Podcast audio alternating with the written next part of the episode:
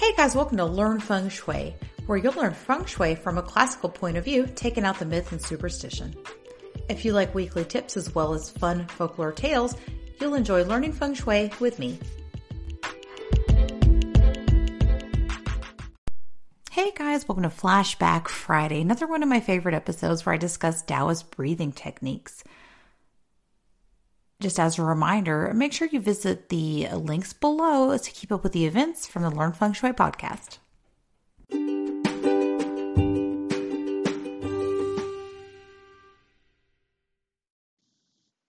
I was inspired to kind of look more into this topic after listening to one of my own favorite podcasts called Mysterious Universe. They covered a book called Breath The New Science of a Lost Art, in which it's all about breathing techniques, specifically breathing through your nose rather than breathing through your mouth. They included a quote from the book, and it was called, um, it didn't specifically say which text it was from, but it just said the Taoist text actually states here that the breath inhaled through the mouth is called Ni Qi, or adverse breath and it states to be careful not to have your breath inhaled through your mouth. So I want to do a little bit more digging on this and see exactly what the um, you know the ancient Eastern people had to say about it. So I found a great website called ymaa.com, which I'll also link to in the show notes, and it covers some different breathing techniques. So today is all about Taoist breathing techniques. So again, from ymaa.com, uh, the article entitled Taoist Breathing Techniques, here it states that Taoist breathing exercises are designed to activate the diaphragm muscle, expand the lungs, and invoke the body's innate relaxation response. And it states here there are four major types of breathing used in Taoist practices. It is common knowledge that eating a healthy diet, exercising regularly, is needed to have a healthy and strong body. Without exercise, the general condition of the body suffers. Without a diet, we lack the calories and nutrients we need for physical and mental health. However, air is arguably more important than diet and exercise because we work hard to earn money to buy food or work hard to grow food. We have to learn to value food, but air is free, and so it's kind of forgot the importance of. But as we go longer without food and water, then we can go without air. So, breathing, along with digesting, sleep patterns, blood, and lymph nodes, it's part of your body's cyclic pattern, but it's often overlooked and rarely practiced. Taoist breathing exercises are breathing practices designed to activate the diaphragm muscles, expand the lungs, and invoke the body's innate relaxation response. There are four major types of breathing used in Taoist practices. These are natural breathing, reverse breathing, Dantian breathing, and embryonic breathing. These breathing practices can be used on their own as well as in spiritual meditation practice or used to complement your martial arts training, allowing you to reach a deeper level of mental and physical health. The first one described here is natural breathing. It says, Natural breathing describes a type of breathing that we typically use throughout the day. This is the type of breathing when you inhale, your diaphragm contracts and pulls downward, pushing your belly out and the lung expands. Exhalation is a passive act. So on the exhale, the body diaphragm relaxes back up into a dome shape. Air leaves the body and the belly contracts inwards. The breath should be slow, deep, fine, and even. This allows your body to take in more oxygen and release more carbon dioxide. This leads to many health benefits the lowering of blood pressure, slowing of heart rate, and faster elimination of toxins. The next is reverse breathing. Reverse breathing gets its name because it is, in many ways, the reverse of natural breathing. To try to reverse breathing, exhale deeply, contract your abdomen, and fill the upper part of your lungs. So when you exhale, you push your abdomen out and drop your breath within your body. Because of the decrease of pressure of your lungs and increase of volume, the diaphragm will move down. So, consequently, the organs and the abdomen will be contracted. Everyone has used this type of breathing, whether or not you're conscious of it. It's the way we instinctively breathe when we push something heavy. The breath moves vertically up and down within the body like a pump. Interestingly, doing reverse breathing, the breath also moves horizontally moving backwards and forwards inside the belly during exhalation. A common Taoist technique is to imagine a pearl moving back and forth. I find reverse breathing a useful technique to use before meditation practice. It's important that you never let it become your natural way to breathe. Over practice and incorrect practice of reverse breathing can actually lead to medical problems, it says. I would not recommend this to anyone with high blood pressure to practice reverse breathing. While I'm not a medical professional, I was taught that exerting too much downward pressure on the lower abdomen can actually cause hemorrhoids, and too much upward pressure in the stomach can contribute to acid reflux problems. Techniques like moderating the amount of force used and lifting of the pelvic floor can be used to prevent straining the breathing muscles. So it's important that any advanced breathing technique be learned and practiced under the supervision of an experienced teacher. The third is Dantian breathing. The Chinese word Dantian literally means cinnabar field. Cinnabar refers to mercurous sulfide, a toxic metal that early Taoists used to make medicine. Dantian is usually roughly translated as elixir field since the Chinese name means that a valuable energy center, a place where something valuable and medicinal can be cultivated. Although there are considered to be three major dantians in the body, the dantian we are talking about for dantian breathing is the lower dantian, a major energy center found slightly underneath and behind the navel. Dantian breathing describes when the lower back is incorporated into deep breathing practice.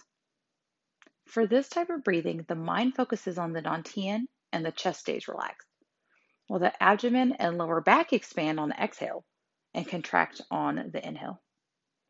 There are very important acupuncture points on the lower spine called the gate of life, which can be stimulated by Dantian breathing, as can the kidneys. Taoist medicine tells us that the kidneys are stimulated, the entire body's vitality and energy level will improve. The next one is called embryonic breathing. Embryonic breathing is sometimes called stopping the breath, but it's important to differentiate that stopping the breath actually does not mean to hold the breath. There are several Taoist practices that involve holding the breath to increase lung capacity, but embryonic breathing is actually a bit different. Embryonic breathing means that your breath feels like an effortless internal movement. Your breathing is so natural that you're not aware that you are breathing like a newly formed child in the womb. When I practice this type of breathing, I find that my spirit and breathing become aligned. I become less aware of myself sitting there. I become present in the moment and I am only aware of the breath. This is a very useful type of breathing for meditation. Focusing the mind too sharply on your breathing can prevent the naturalness of the breath needed for embryonic breathing. So instead, the diligent practicing of this technique, I find it more useful to let it happen naturally. If you use one hand to hold a feather under your nose while practicing this type of breathing, it won't move. Your breathing is calm and subtle. Embryonic breathing is also called Ni Hu Si, meaning internal breathing. Qi and the martial arts. Soldiers in China, singers, and external martial artists often practice chest breathing. This involves breathing practice and that expands and contracts the chest and the ribs and develops the strength of the upper lungs. The practice of yelling or exhaling chi through the mouth when practicing martial arts also practices the chi of the lungs.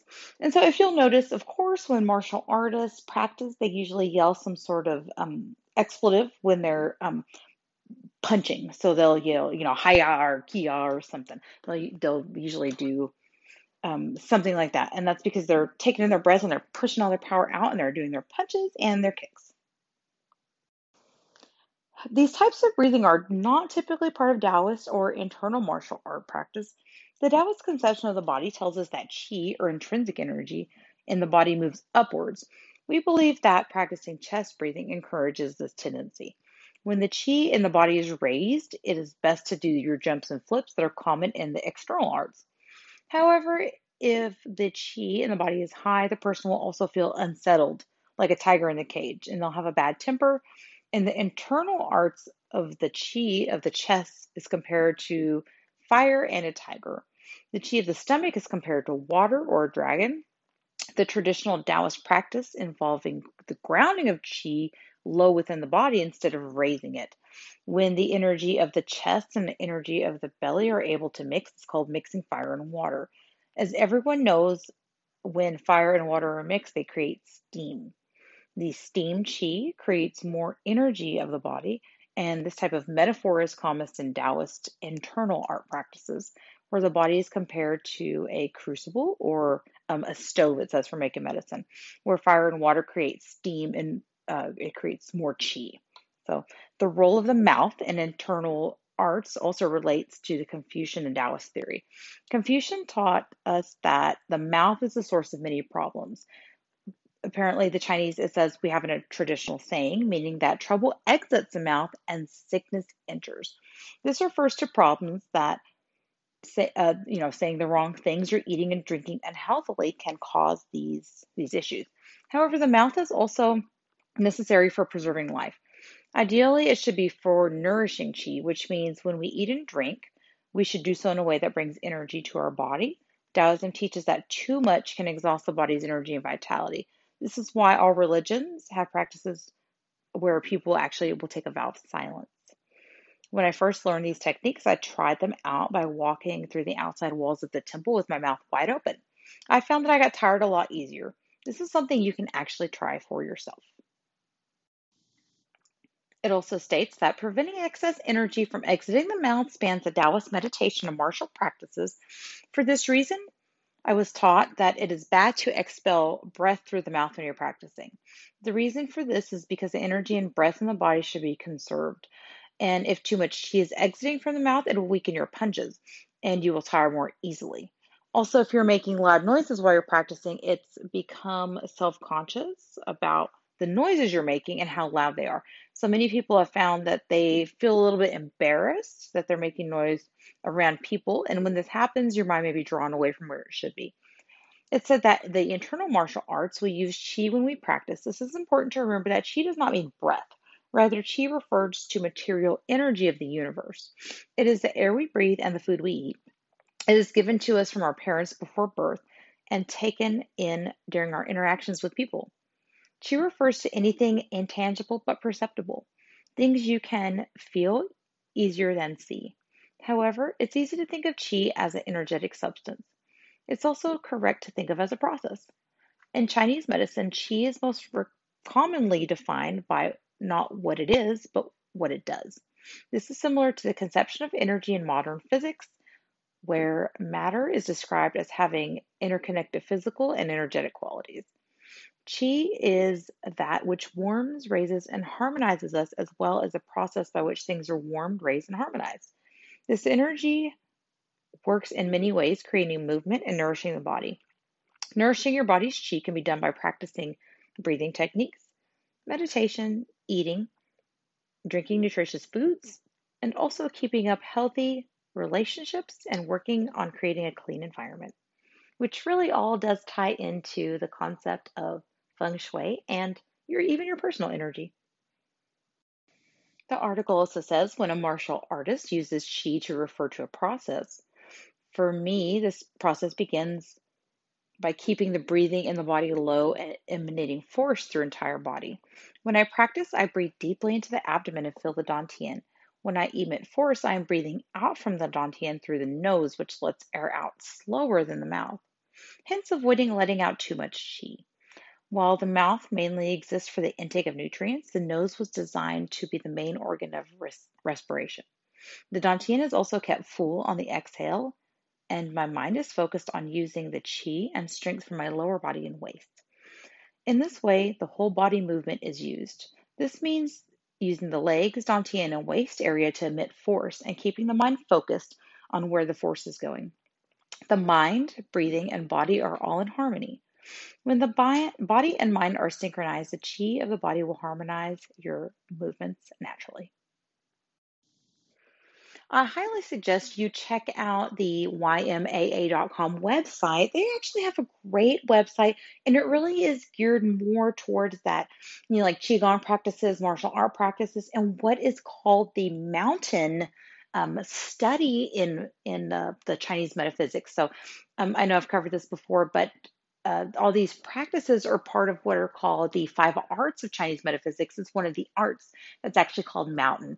And of course, included in that is martial arts, Qigong, um, and these sort of energetic practices where you're, where you're moving and even breath work and stuff like that. So go check out ymaa.com and I'll put a link in the show notes.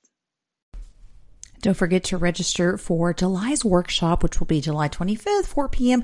And the subject is feng shui for the bedroom. It's a super easy beginner series um, that I'm doing over the next few months. And this month's focus is the bedroom. So if you're interested in learning some feng shui do's and don'ts for the bedroom, as well as some color um, theory, a little bit of color um, according to the feng shui elements, join me on the 25th and follow the link below to get registered.